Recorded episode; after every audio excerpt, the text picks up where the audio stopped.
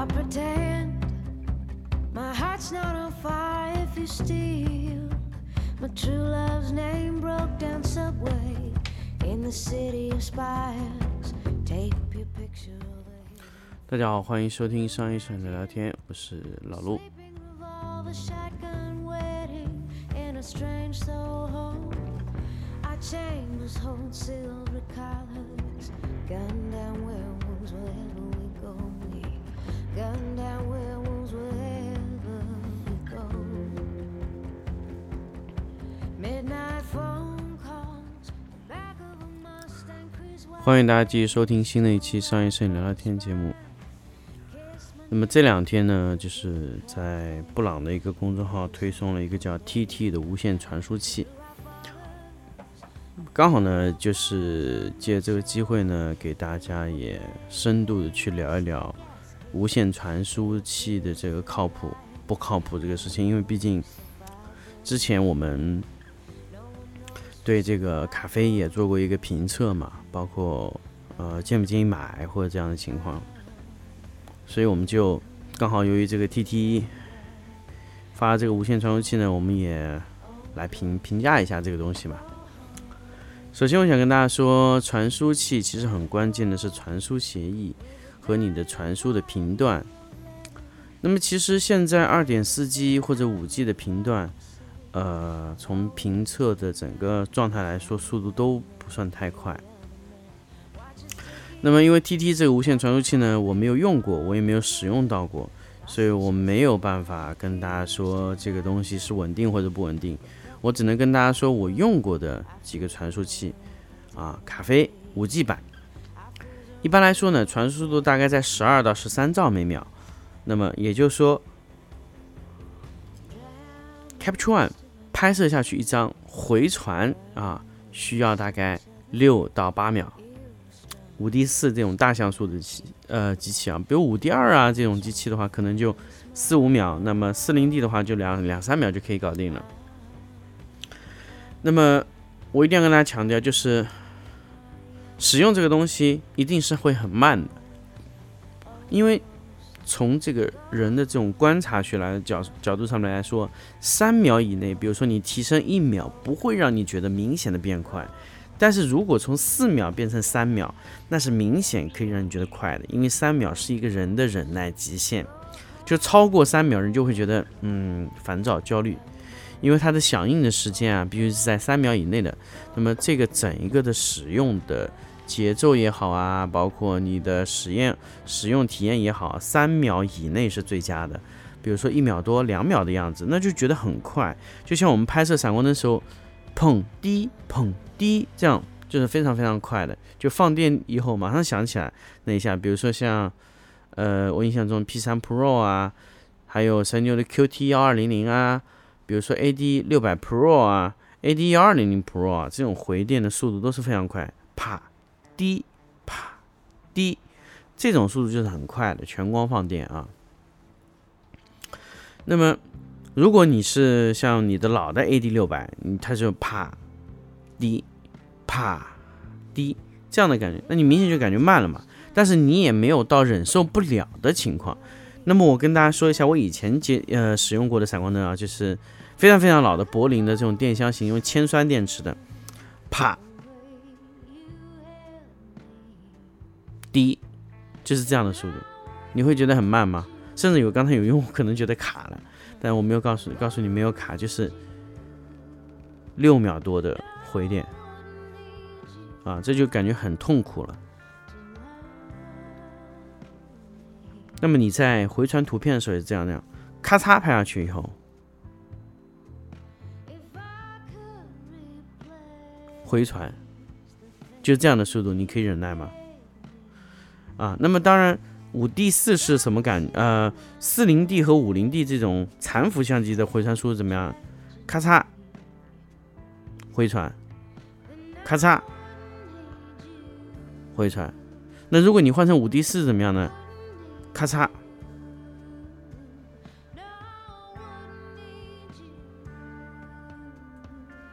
回传，咔嚓。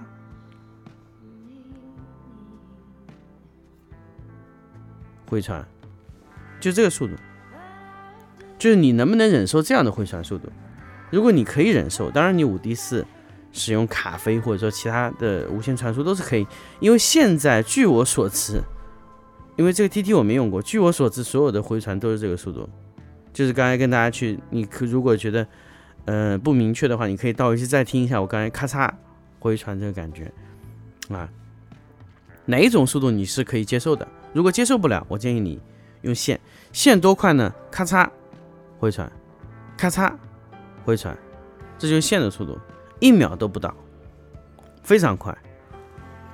甚至现在有 Type C 的线可以达到更快，只要你的电脑是，呃，也是提供 Type C，比如说新的苹果的 MacBook 提供 Type C，Type C 到 Type C 的线它可以直接回传，非常非常快。包括现在新的飞思也会提供 Type C 的线接口，直接回传，速度也是非常恐怖的。所以，能不能接受那个回传速度，这是关键。无线传输器你能不能用的一个关键。这个时候呢，我又要开始狂喷了啊！可能布朗的用户可能又要开始骂我了，说老陆要开始喷布朗了，这还真没有。TT 的无线传输器，它的演示，它啪一张马上就回传，我就觉得很奇怪，有这么快吗？他说它是五 G，不是 WiFi 六，他啪啪一张马上就回传，一拍就回传。他 Lightroom 一拍按下去就马上就回传，就是就咔嚓回传，咔嚓回传。我想那不太可能吧？那是用线吗？然后我仔细的注意一下 Lightroom 的左上角，某某某 dot。JPG，我不是特别了解，回传 JPG 的意义是什么？你用 JPG 来演示这个回传速度，是不是有点坑爹呢？哪个摄影师联机拍摄会回传 JPG 图片的？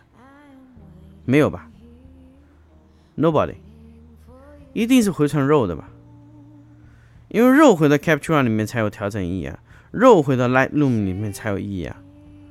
我觉得这个是非常非常奇葩的一个行为，用 JPG 来演示这个速度很麻烦。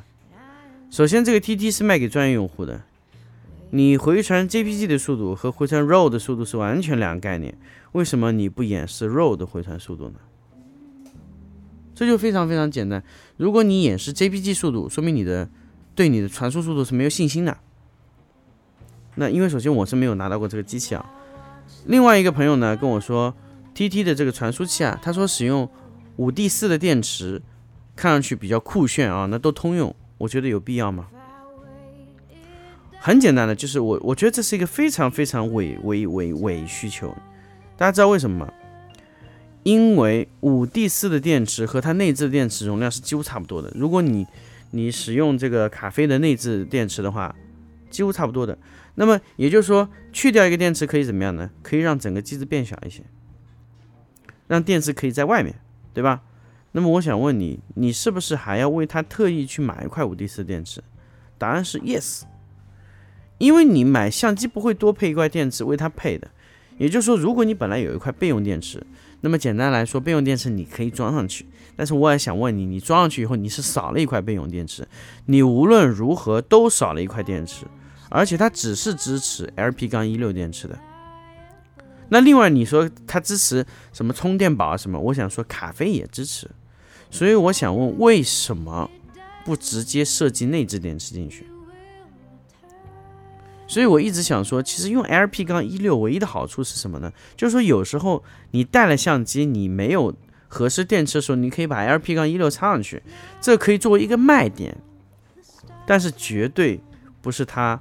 很好的设计的一个点，我觉得像这种东西最好是把电池设计到机子里面去，你应该自己来解决电池的这个问题，比如说休眠的策略啊，比如说怎么样的策略啊，我甚至觉得卡飞这些东西啊可以使用热靴，因为卡飞是使用的冷靴，那么 TT 使用的好像貌似也是冷靴，那么是否可以使用休眠的热靴触点去？让 WiFi 有一个待机状态去省电，是否可以做这个这个情况啊？那么它启动可以更快。那么我其实我觉得还是用热靴来替代这个冷靴会效果更好一些，让这个传输器知道什么时候该发射，什么时候该停止，什么时候该休眠省电，这样会是更好的一个选择。其实卡飞的传输啊，其实大部分时候都是，呃，在平时没有传输图片的时候浪费掉的。那这个就是卡飞这个电池不耐用的点。卡飞这个电池从使用开机到结束一个多小时。那么这个时候一般呢，我们会去绑一块，呃，五千毫安时的一个比较小小的那种呃充电宝，就是小米有一块四十九块钱的充电宝，超薄型的，非常非常薄，直接和它捆到一起，就可以让它的待机时间啊。增加一倍以上，那不止，那可能增加到四到五个小时的待机时间，非常非常猛。那我们如果说你在室内如果使用大量的卡飞，你完全可以使用那个小米的四十九块钱的充电宝给它供电啊，你可以多买几块，你可以让卡飞永远在线，非常非常稳定。呃，卡飞唯一的缺点呢，简单来说就是太重、太大。那这个是卡飞，我觉得在未来。它一定要解决的问题，我反而觉得是什么样的？就是卡飞可以完全设计一个什么？它不要把电池设计进去，就完全空出来，由充电宝来供电，制作一个，比如说空充电宝的这么一个支架啊、托板啊这样的一个东西，可以让充电宝整个扣在它上面。因为其实我们最后还是是要使用充电宝来供电的。你可以让里面的内置的电池做的略小一些，只要能让充电宝啊，就是能顶住大概二十分钟、三十分钟就可以了。然后由充电宝来完全供电，这个呃，我觉得可能会是比较好的方案。那么也就是说，其实我们只要后期去购买充电宝就好了，呃，甚至你不需要让这个电池能后背打开啊，因为它其实其实现在来说，卡飞要开这个后背换电池是一个非常非常不方便的一个事情。为什么呢？因为它在设计这个东西的时候呢，就它没有决定让你经常去。在上面换电池，最好的方案肯定还是通过这个充电宝供电，这是我们用过来最好最好的一个方式。那么 TT 呢是直接使用五 D 四，呃，我不知道它里面有没有内置电池，因为这个东西介绍的也是非常云里雾里的。它如果里面有电池，那么五 D 四的供电可能是一个好处，但是我觉得用五 D 四供电的效率可能并不高，啊，我倾向于反而用充电宝。还有一个呢，就是你这个无线传输器的定价很关键，到底卖多少钱？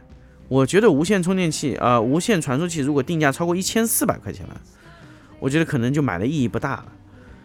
呃，因为这种操作呢，还不如我用线，多用一点线啊，多用点胶布啊，捆一下使用更安全。那么，呃，我知道卡飞有很多用户用的根本不是卡飞的什么全能版 Plus，用的这种几百块钱的。呃，卡飞二代，那么这个是什么东西呢？这个我要跟大家强调一下，它回传的不是完整图像，它只是通过卡飞的一个软件让你显示一个预览图，所以就是和 JPG 是一样的，但是拍完的图是存在相机里的。那么卡飞二代起到就这个作用，包括 Capture Pilot 传输回传的图片也都是预览图，它是通过一个压缩的一个流媒体的一个格式发给你的，它不是完整的图片。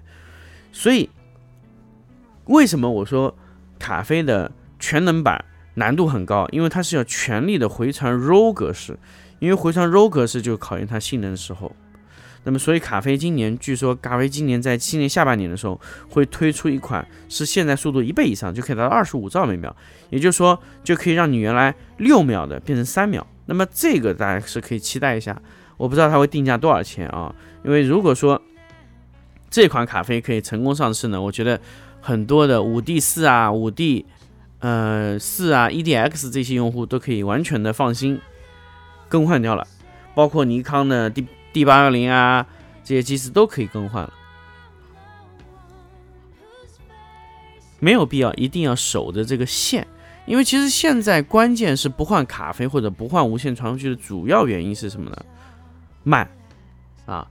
如果你的速度足够快，让高像素的机子也能很顺利的去回传，我觉得其实抛弃线的日日子啊，就是指日可待。但现在呢，从我这么多时间用来来说呢，其实，嗯，如果你用样相机用的越新，越是不能抛弃线。如果你相机是比较老的，那我觉得卡飞是一个比较好的解决方案啊。这个是我给大家一个呃比较中肯的建议。